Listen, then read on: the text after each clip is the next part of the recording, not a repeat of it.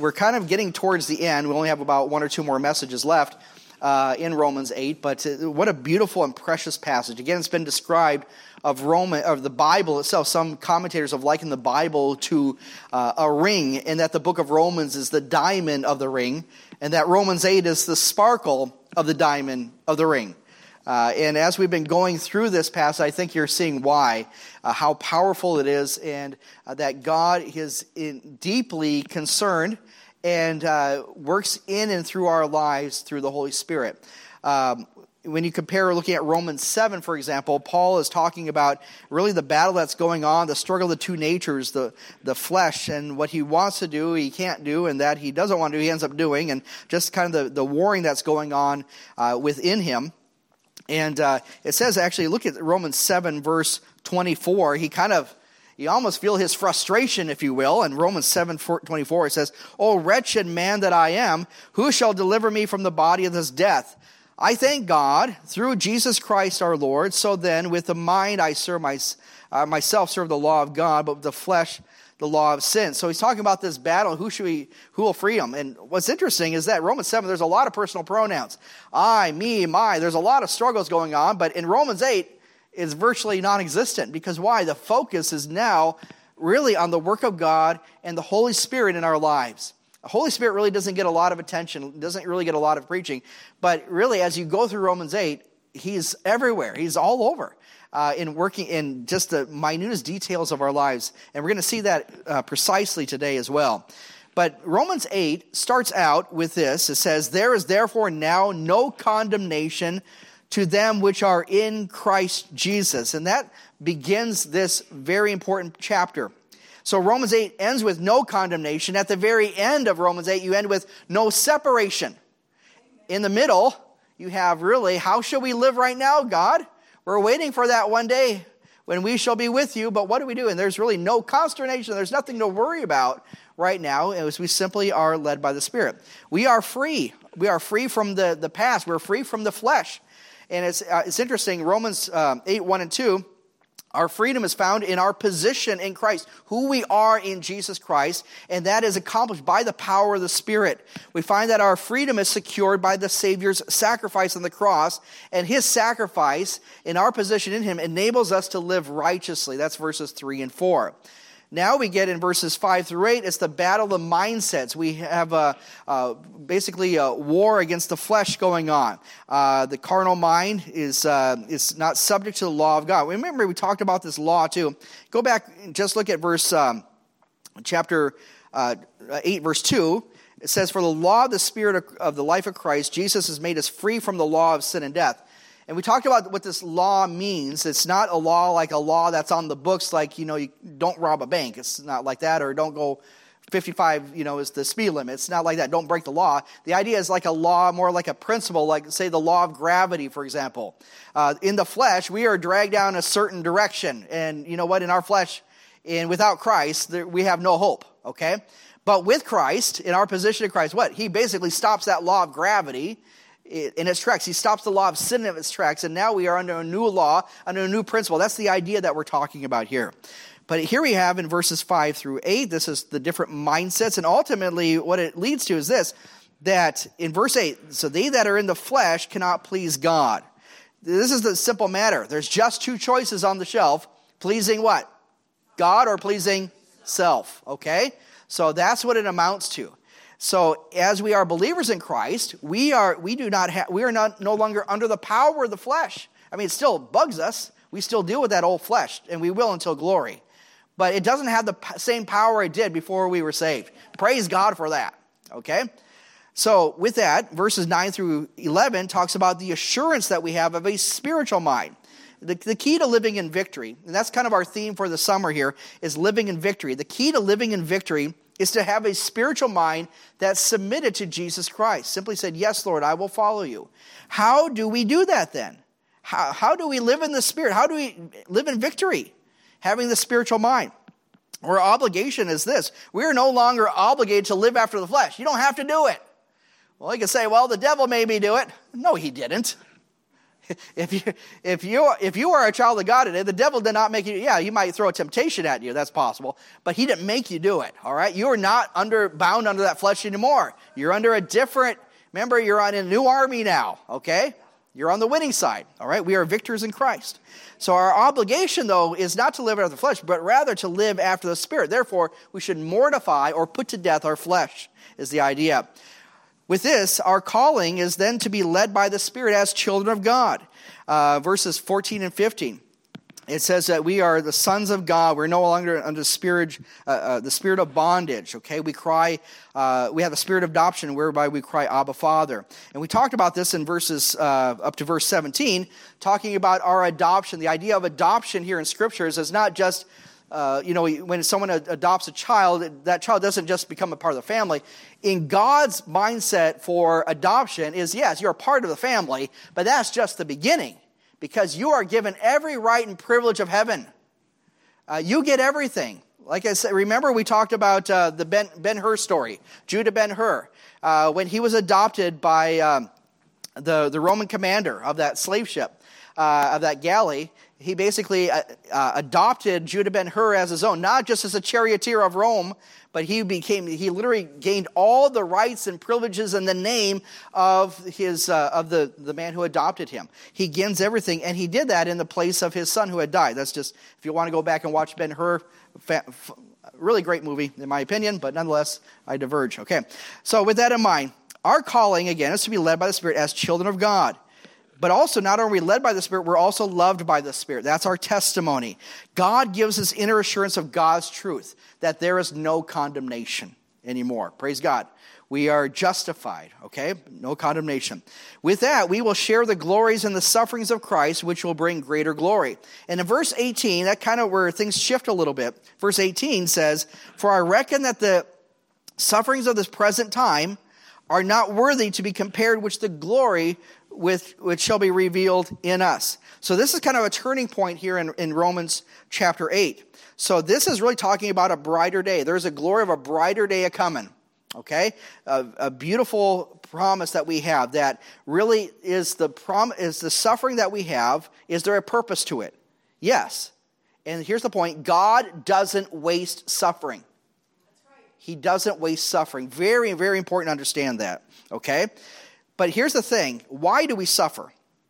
Have you ever thought about that? Why do we suffer? And yes, because of our fallen world and the sin that affects us, maybe even of our own sin. But nonetheless, we are we we face these tragedies. We talked about uh, in the past couple weeks how many tragedies that have been around us and in people's lives, and uh, the burdens that people are carrying right now. Uh, is there any hope? Is there any um, is there any purpose in that? Yes, God doesn't waste suffering because why? The path to glory, God promises a, a glory, but the path to glory with Jesus is also the path of suffering with Jesus. How do you know that? Look back in verse 17. And if children, that's us, children of God, then heirs, heirs of God, and joint heirs with Christ. If so be that we suffer with him, that we be glorified together. And you see this in other places in Paul's writings too, that suffering is there with glory with deliverance. It's, it's re- they're tied in together, and God has a plan for that. But a, a, really a key question where the rubber meets the road today, guys, is this Is the road to future glory worth the present pain? Is the road to future glory worth the present pain? Right now, some of you are going through times where you're saying, Yes, I believe that, but it hurts right now, today. That's what Mark Zachman, I mentioned that last week when their granddaughter Gracie was, uh, was killed in that, that accident. And they, we, we talked about the hope of Jesus and the hope of heaven. And he says, Yes, I believe that, but it hurts right now. I said, I get that. We get that, folks. You've gone through tragedy and understanding. It hurts, okay? But is it worth it? Is it worth it? In Christ, it is. And that's our point. And Paul is not kind of dismissing that. Remember in other passages, he, he talks like about our light affliction. It's not going to be compared to the weight of heaven, weight of glory, okay? And so, what light affliction? I mean, this is not a light affliction. What some of you guys have gone through, what the Zachmans have gone through, that's not a light affliction. But compared to the weight of glory, it really is dim in, in that regard. We're not ignoring it. And here's the point Paul is saying here in verses uh, 19 through 22 in that regard that creation itself, or the creature or creation, groans uh, for a brighter day, okay? With all the disasters, and look what's going on in Hawaii right now, in Maui, just the natural disasters that are taking place. Does not creation groan for that brighter day? And the idea is this that creation is like on its tiptoes waiting for the redemption. Okay, Lord, come on, anytime we're expecting you to come. And so the hope that we have in Christ, see, here's the thing how do you make it through suffering? How do you make it through? It's through hope.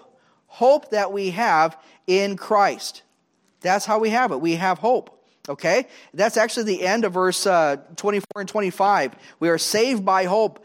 But uh, hope that is uh, seen is not hope. What a man seeth, why doth he yet hope for? For if we hope for that we see not, then do we with patience endure it. We eagerly wait for it, is the idea. Uh, with perseverance or endurance, is the idea that we have there. But the creation groans, and even the Christian groans. We are also waiting for that brighter day. We believe the promises of Christ that he will never leave us nor forsake us. We believe that. But what do we do when we're going through the moment we're in right now? And it's like this we should be on our tiptoes and say, Lord, even so, come, Lord Jesus. That should be our goal. That should be our focus. And that's what Paul is trying to get us to look at. Look at what's ahead more than what's around you. Yes, you feel kind of like you're in a pit. You can't really see what's on the other side right now. But God knows, God sees the plan. So here's the thing what, bring, what keeps our hope bright in this midst of suffering? It's the ministry of the Holy Spirit. That's why God has given you the Holy Spirit to leave you. He will not leave you comfortless. We need hope and we need help. And the Holy Spirit gives us both of those. The Holy Spirit answers this. The Bible says, and we talked about this last week, that the Holy Spirit helps us in our infirmities and our own weaknesses. That's verses 26 and 27. The Holy the Spirit also helps us in our infirmities. We know not what we should pray for as we ought, but the Spirit itself maketh intercession for us, which groanings that cannot be uttered. So the Holy Spirit helps us in our infirmities and our weaknesses. The Holy Spirit is our comforter, is the one who comes alongside, who is with us during that time. He also helps us in our intercessions with groanings which cannot be uttered, with sighs literally too deep for words. When you get to the point of, of praying, and finally you kind of end up, I mean, you felt this way, you get to a point where it says, man, I just don't know what to pray about anymore. I pray, I've done, brought this to God so many times, I'm just running out of words. That's where the Holy Spirit comes in. And guess what? Like an advocate, like a lawyer does for his client, he steps in and he, and he basically says the words that we can't. This is the idea with sighs too uh, deep for that. It's interesting that we are limited, but the Holy Spirit is limitless. It, really amazing in how he can do that for us. The Holy Spirit helps us then pray, and here's the key point. Look at the very end of verse 27 according to the will of God. That's the thing. We need to pray according to the will of God. The Holy Spirit helps us to do that. Because I'll be honest with you, when we pray, we might not pray according to, to God's will. We want our will to be done. Again, like we talked about, and it was interesting using that illustration last week. Someone's diagnosed with cancer, and then on Monday, Marcy's diagnosed with cancer. And what happens? How do you pray when you receive such a diagnosis? Do you pray for deliverance? Or that God would heal you of that? Or do you pray for endurance that God would help you to maybe even that's the way He's taking you home to heaven? How do you pray? Which is the right way to pray? I'll be honest with you, both ways are the right way to pray. But praying according to the Spirit, being led by the Spirit, He helps us to pray the right way at that right moment. The Holy Spirit helps us. We're not abandoned. So here's the point the Spirit's intercession is the confidence that nothing can separate us from God. So, what do we make sense of all this? This has been a quick, well, a little bit more than a quick synopsis of the, the verse that we've covered. But here's the thing on or one day, the groaning that we have will give place to glory. The Holy Spirit gives us hope and help according to the will of God. And so, and what is the will of God then in the midst of our present groaning? And we find that in Romans 8 28. And we know that all things work together for good to them that love God, to them who are the called according to his purpose. This beautifully captures the picture of those who live in the Spirit, have been led by the Spirit, and then been loved by the Spirit, and been helped by the Spirit. So, beloved, you are not alone. God has purposed a glorious future for you as we await his return. That's the point of this. Romans 8:28. Like I said, if there's verses that have been memorized, this is probably one of the top verses that have been memorized. Maybe a lot of you know John 3:16, for example. A lot of you know John 11:35. Or maybe you don't. What's the shortest verse in the Bible? Jesus wept. So you got that memorized, okay? But in this, Romans 8 28, this is probably one of the most memorized verses, and I encourage you to memorize God's word. I encourage you to memorize this verse in particular. Very, very important. It was R.A. Torrey who once said concerning Romans 8:28 that this verse is a soft pillow for a tired heart. A soft pillow for a tired heart. And true enough, it is. Right before the message, during the offertory, the Nelsons sang a song, Rejoice in the Lord. It was written by Ron Hamilton. Ron Hamilton is otherwise known as Patch the Pirate. Uh, and I don't know if you know the story so much about why he became Patch the Pirate or uh, in, his, in, his, ministry. He, um, as a student, he was uh, learning music and things like that, and uh, and he had kind of an uh, idea to uh, write different musicals and all that, but he never envisioned what would happen in, in, in um, 1978 when he was diagnosed with cancer of the eye. And uh, basically, they had to remove his eye, and so he wore a patch for a while and until they figured out what to do next. And so he goes to church, and the kids started calling him, uh, Hey, you look like a pirate with that patch on your eye. And so Patch the Pirate it became, and that became known as that became his ministry. And God used that moment of great difficulty and trial in his life, or he and, and Shelley's life. And God used that moment to really turn their whole direction of life and ministry for a greater good. And they have been a blessing to many churches and Christians around the world with their music ministry called Majesty Music. I had the privilege of knowing Ron Hamilton as a friend. Uh, my first trip to Israel was in 1997. And on that tour was Ron Hamilton and his, his son Jonathan. Jonathan passed away some years ago now. Uh, Jonathan and I were, are the same age, and uh, we actually climbed, climbed the caves of Qumran together. That was such a, it was a blast. I have some good memories. But uh, knowing Ron personally, and I tell you what, he was probably one of the most humble people you ever meet. God used that work in his life. God never moves without purpose or plan when trying a servant and molding a man. That is exactly what the lesson that we learn is from Romans 8:28. Rejoice in the Lord, he makes no mistakes. That's the message of the song. So does God make a mistake? No, he doesn't. Does he let you or anyone else fall through the cracks? He doesn't. My encouragement to you is this that God does have a purpose and a plan for your life. We, we, uh, we hear that from different churches. God has a plan for your life. And I'll be honest with you, after they say that, you kind of scratch your head exactly what that is.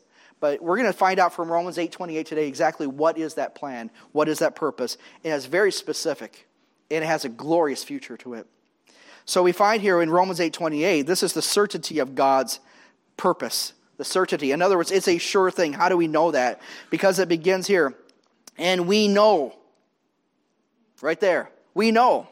I'll be honest with you, there's a lot of things that we don't know in the Christian life. For example, look at verse 26. The Holy Spirit uh, prays for, uh, for us because we don't know how to pray, is the idea. We know not what we should pray. There are some things we really don't know or we don't quite fully understand, but there is something we do know. We do know that all things work together for good. This is something we do know. And this is like intuitively. This is something that's like should be common among us. In other words, it's kind of like saying, I know the taste of honey. If I mention honey and the taste of it, you know intuitively that it's sweet and it's good. But if you describe someone who's never had honey before, well, unless you experienced it, you really can't understand it. But you know it. If you tasted it, you know it. It's true. Honey is good, right? I love honey. I put it on my toast every morning, okay? But nonetheless, we see this that as a child of God, it should become part of our own nature intuitively that we know that all things work together for good. And this is really a promise of our sanctification and the certainty of it, that we are sanctification to be set apart for God's purpose, and that purpose is glorious. We know, okay, but then it says what? We know that all things, all things work together for good. What is this all things? By the way, all things is not some things. Well, there's some things in our life that God uses and some things He don't. All right? Have you ever been to a uh, uh, maybe someone who's a tinker or maybe a woodworker? And uh, you know what? They have a purpose for everything. Even that, I know, Brother Les, we could probably acknowledge this. There's probably some block of wood that there's a purpose for that somewhere. If it's not today, there'll be somewhere down the road. Everything has a purpose and a place. All right? And some of you wives are like, I wish we'd clean this stuff out, okay? but God has a purpose for all things. All things, not just some things. Then this shows us God's sovereignty and control. But it's interesting, all the things that happen in our life, and we talked in the last few verses of all the groanings that we suffer, that we deal with, and the, the struggles that we have. How do we pray? How do we do how do we go through things and understand that God does have a purpose that all things work together for good. So Romans 8:28 should be viewed then not as temporal, not temporary things, but eternal things. There's a greater picture than just meeting us today. So one thing I want to say this Romans 8:28 sometimes can be taken as uh, man, this is a great verse, and God just help me get through this day. Help me get through uh, this work day. And you know, God does help you with those things for sure, but it's, it's a bigger picture than that. This is to help us really on our journey to life until we see Him in glory. That's the idea. So, my question is to you how do you view all things? The things that happen in your life, how do you view that? Do you remember Jacob, the patriarch? You got Abraham, Isaac, and Jacob. But remember all the things that befell Jacob. Remember that Joseph was sold by his brothers as slaves. But what did Jacob think? He thought that Joseph was what? Dead. And he suffered a lot of other things. There was a famine going on, a drought. Everything was really going against him. And he said in, in Genesis 42 that he was kind of bemoaning, All things are against me. That's what he said. All things are against me. But then Go to his son Joseph and look at all the trials that he went through his life. He was sold by his brothers, he was uh, falsely accused in Potiphar's house, he spent time in prison. Uh, he, he went through about 17 years of going through basically undeserved uh, trials and suffering. And what did he say, though, at the very end, when he sees his brothers, and at the very end, even after his father dies, what does he say to his brothers? What you meant it for evil, but God meant it for good. That's the Romans 8 28 of Genesis. Amen. This is very, very important as we see that. So, my question again how do you view all things? And how you view all things will make a difference in how you see God's plan in your life. Very, very important here. That's the purpose of God. Works together. This working together, this is God's operation, and God uses all things in cooperation. He's sovereign. He's in control, folks. Can't uh, underestimate. He uses, he work, everything works together in God's operation, and he uses all things in cooperation. Nothing is isolated from itself. God uses a different piece in your life uh, for that purpose. And then he works all things for good. Well, what is this good? Have you ever thought about that? We know that all things work together for good. Some people simply say, well, God just want, I just want God, God just make me comfortable today take this headache away, which, you know, that's great to pray for. But think bigger than that. That's my challenge. Think bigger than that. That's what Paul is saying here. For the good to them that love God. So, the good here, what is that good? What is the good in the purpose of God? It's found in verse 29. For whom he did foreknow, he did also predestinate to be conformed to what? The image of his son. The good that God is wanting in his plan for you is that you become like Christ. Amen. But not just that. There's and but wait, there's more. Right? There's more. Why? Look at verse 30. What is the end goal of the good in God's plan for us? It says, Moreover, he did predestinate, he called, he called, he justified, those he justified, he also glorified. The end result of God's plan for your life is that you would be glorified like Christ. So you be Christ-like and then be glorified as well. As well. Praise God for that. Colossians 3 verse 4 says, "When Christ, who is our life, shall appear, then we then ye also appear with him in glory." It's interesting when we think though about the trials that we deal with right now. I think of Joni Eareckson Tada. How many have ever heard of her Joni or Joni and Friends? Okay, really interesting ministry. Uh, she, uh, as a teenager, she became a quadriplegic in a diving accident. And now, it was about 50 years later, now it's been about, that she is still doing a ministry. God used that moment of tragedy in her life where she couldn't really do anything, and now is a spokesman, spokeswoman for the Lord. And someone asked her this question to Joni and asked, you know, what do you think is the purpose of suffering?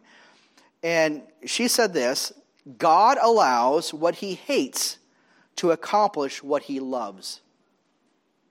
Let's say that again. As a quadriplegic, she's saying God allows what he hates to accomplish what he loves. We hate that she suffered such a horrific accident in the trials that she's gone through. But guess what? God is accomplishing what he loves as she submits to him. She sees the bigger picture to be Christ like, and one day she'll share in that glory that's as good as now. Praise God for that. Again, how do you view all things? Good question. What is this to? Verse 28 says, This is to them who love God. Who are those who love God? Those are the believers. Now, one thing I've got to say this that Paul is not making two categories of Christians here. There are Christians who love God and Christians who don't love God. Folks, if you're a Christian who, don't, who doesn't love God, you're not a Christian. okay? That's pretty straightforward. Okay? So here's the thing to those who love God are those who are His. This is the idea. And this is the point. This is a loving, loving God is a characteristic of those who have been called. This is a characteristic of lo- those who have been called. Loving God. This should be a part of our lives. Now, you might not feel that one day, but that's, that's part of that new nature that we have in Christ. That's our position in Christ. Okay? So this is this is really the whole point of this is really to give the believer assurance in God's love and his plan for us that nothing escapes his sight, nothing escapes his power. He knows intricately every aspect of your life. And then he says in the end of verse 28 those who are called according to his purpose. So, according to his purpose, this is interesting. The calling here, here's, here's kind of an interesting idea in the Bible, especially in, in Paul's writings, that whenever God calls, his people listen. That's the point. When God calls, his people listen. This is, by the way, this is not a general invitation when we talk about calling, like whosoever shall call upon the name of the Lord shall be saved. This is not a, just a general invitation to salvation for the whole world, but this is specific uh, to those who, who, who are saved, okay? It's something that we know now. It's the idea, okay? And here's the evidence. How do we know that we are the called? Is that we love God. It's very simple. How do we know that we're called of God? Because we love God. It works, it works in tandem together. That's very, very important. So this is a message for us uh, that we have assurance. We have we know God's purpose. What is the goal then of this purpose? We find it in verse 29. We already talked about it in verse 29. That for whom he did foreknow, he did predestinate to be conformed to the image of his son, that he might be the firstborn among many brethren. So God's plan ultimately is for our good and for his glory even though it might hurt sometimes. It's for our good and for His glory. He predestines us to be like Christ. Uh, in other words, how should we be like Christ? What does it mean to be Christ like? The characteristics of in holiness, in wisdom, in mercy, love, humility, in glory, even. All those things that we share with Christ. And the idea, the ultimate idea for that is that he might be the firstborn or preeminent among many brethren, is the idea. In other words, that many of the human family will be saved. That's God's purpose and plan. So, with that in mind, how then can we know that all things work together for good? How can Christ be magnified in and through us that we become Christ like? And I go back to Gracie Hines' testimony, of course, as an 11 year old dying in this tragic accident uh, here just about a week and a half ago now in talking with Mark and Linda and then with the family at the funeral, even, their prayer was this that, um, well, let me just say this.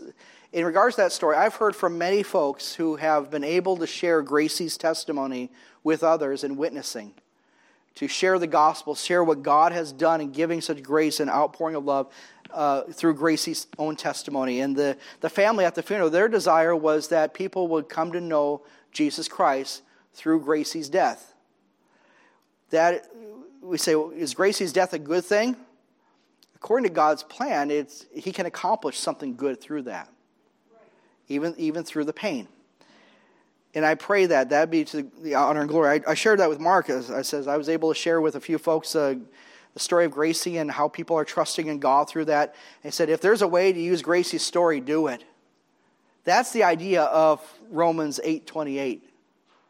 That Jesus Christ would be honored through that. So that's the goal of his purpose, to be Christ like for our good and for his glory. Then we have the chain of God's purpose. And this is the scope, the biggest picture here. It, it, there's like this chain that begins in verse 29 about foreknowledge, foreknow, predestinate. Verse 30, those he called, uh, those he justified, and those he glorified. It's kind of like a chain of events that God works in sequence. In other words, this is, this is like a guaranteed assurance that God will not abandon his own. That's what's going on here. So, just kind of an idea. By the way, there's a lot of uh, different thoughts and different teachings on this. Try to make it as simple as we can here in the next few moments. For now, basically, is this regards our past. God, a lot of people think about foreknowledge as this is God knows what's going to happen to you, but the idea is really it's that God knows who you are. It's a personal relationship that God has. Uh, it says in the book of Amos, for example, Amos 3 2, God says, You only, talking about Israel, you only have I known of all the families of the earth. God knows about every family on the earth. Of course, He's God, but only Israel has a special relationship with Him. Why? God says, I didn't choose, choose you, Israel, because you're the greatest in the nations. I chose you because what? I loved you. I chose you because I love you. And so here's the point the sovereign God knows you deeply, He cares for you. He says also, those he foreknew, he predestinated. This is also regarding the past, for our glory to be conformed to Christ. The idea is this that this is not a predestined to your eternal destination. He predestined some to heaven, some to hell. It's not like that. It's predestined, think of it, it's a predestination. What's the destination of the believer? Glory. That's the, that, this is the point of that. That's what predestination is about in, the, in this passage, in this context. You, as a child of God, are predestined for glory. That's the direction he's sending you. It says here in uh, Ephesians 1:11, "In whom we have obtained an inheritance, being predestinated according to the promise of him who worketh all things, like that, after the counsel of his own will." It's talking about that we were predestined for that inheritance. In other words, God sees the bigger picture. Have you ever, uh, maybe you, how many like to do a puzzle? All right, we have puzzle lovers here, okay? Uh, for me, it's like I got to be in the mood for it. That's just my mentality. But what's the thing? When you get to do a puzzle together, have, you know, you just empty all the pieces out. What's the best way to put a puzzle together? Someone give me those experience. What's the best way to start doing it? Do the corners, do the do the thing, and then you work in the middle, right? But here's the thing: in our life, it's hard for us to put the pieces together. But who can we trust? God who guess what? He knows the big picture of it. He's seen he takes the picture on the box. He knows what it's going to look like. He has a plan. He has a purpose a destination. And right now we're scratching our head trying to figure this out. But by trusting god he knows everything. God sees the big picture. That's the idea of predestination. God sees it okay? Those he predestined he also called. This regards to our present. God summons us personally into a relationship with himself through christ and those he called, he justified as to be declared innocent, to be declared righteous. He does that presently. And then also those he glorified. This is regarding future. But interestingly enough, glorified is in the past tense. But it's regard to our future. In other words, God's promise of our glorification is as good as done. That's the idea. We will experience God's glory with him forever. And this is the point, and this is I want you to rejoice about, folks. This, and I am rejoicing in this as well. What we gain here from this passage of Romans 8, 28 through 30 is this that the believer is assured that he will be glorified. Therefore, he will not fall short of the glory of God. Rather, he will experience the glory of God. In our sins, we fall short of the glory of God. Romans 3:23. Now he's saying, guess what? Believer, you will have the you're gonna you already as good as done. You have the glory of God. You're not gonna fall short. You've got it through Jesus Christ. What? This is an assurance. You can't lose your salvation, folks. It's as sure, as solid as the promises and the work of God. That's his accomplishment right here. You can't break that chain. So, the main point of this, this is from one commentator, the main point of this passage is to assure believers that God has a plan that he is unfolding and, and one that he provides fully for our future glory. But the greatest example of Romans 8:28, we mentioned others before, but the greatest example is the cross of Jesus Christ. Think of that. The greatest example of Romans 8:28, we know that all things work together for good to them that love God, to them that are called according to his purpose. Why is that? It was on the cross that the greatest injustice turned into the greatest moment of history as Jesus, the sinless one, the innocent Lamb of God, took our sins upon himself and died in our place so that we can be reconciled and have peace with God. And those who have trusted in him, those who are his, his child. And I pray today you know Jesus Christ as your Savior. I pray you know that today. If you don't, my word, come to Christ, come to the cross. But in that, if you have done that, rejoice because our sufferings now become more manageable in the light of the cross. The purpose of God is for us to be glorified with Christ. Whatever we may experience in this life, whatever heartache, whatever trial, it will be used of God to conform us to be like Him. God doesn't waste suffering, He doesn't. The present suffering is worth it as we await the future glory. I conclude with this verse of Philippians 1 6, another good verse to memorize. Being confident of this very thing, that he which hath begun a good work in you will perform it until the day of Jesus Christ. Trust in the promise of God. Why? Because he sees the big picture. Praise God for that.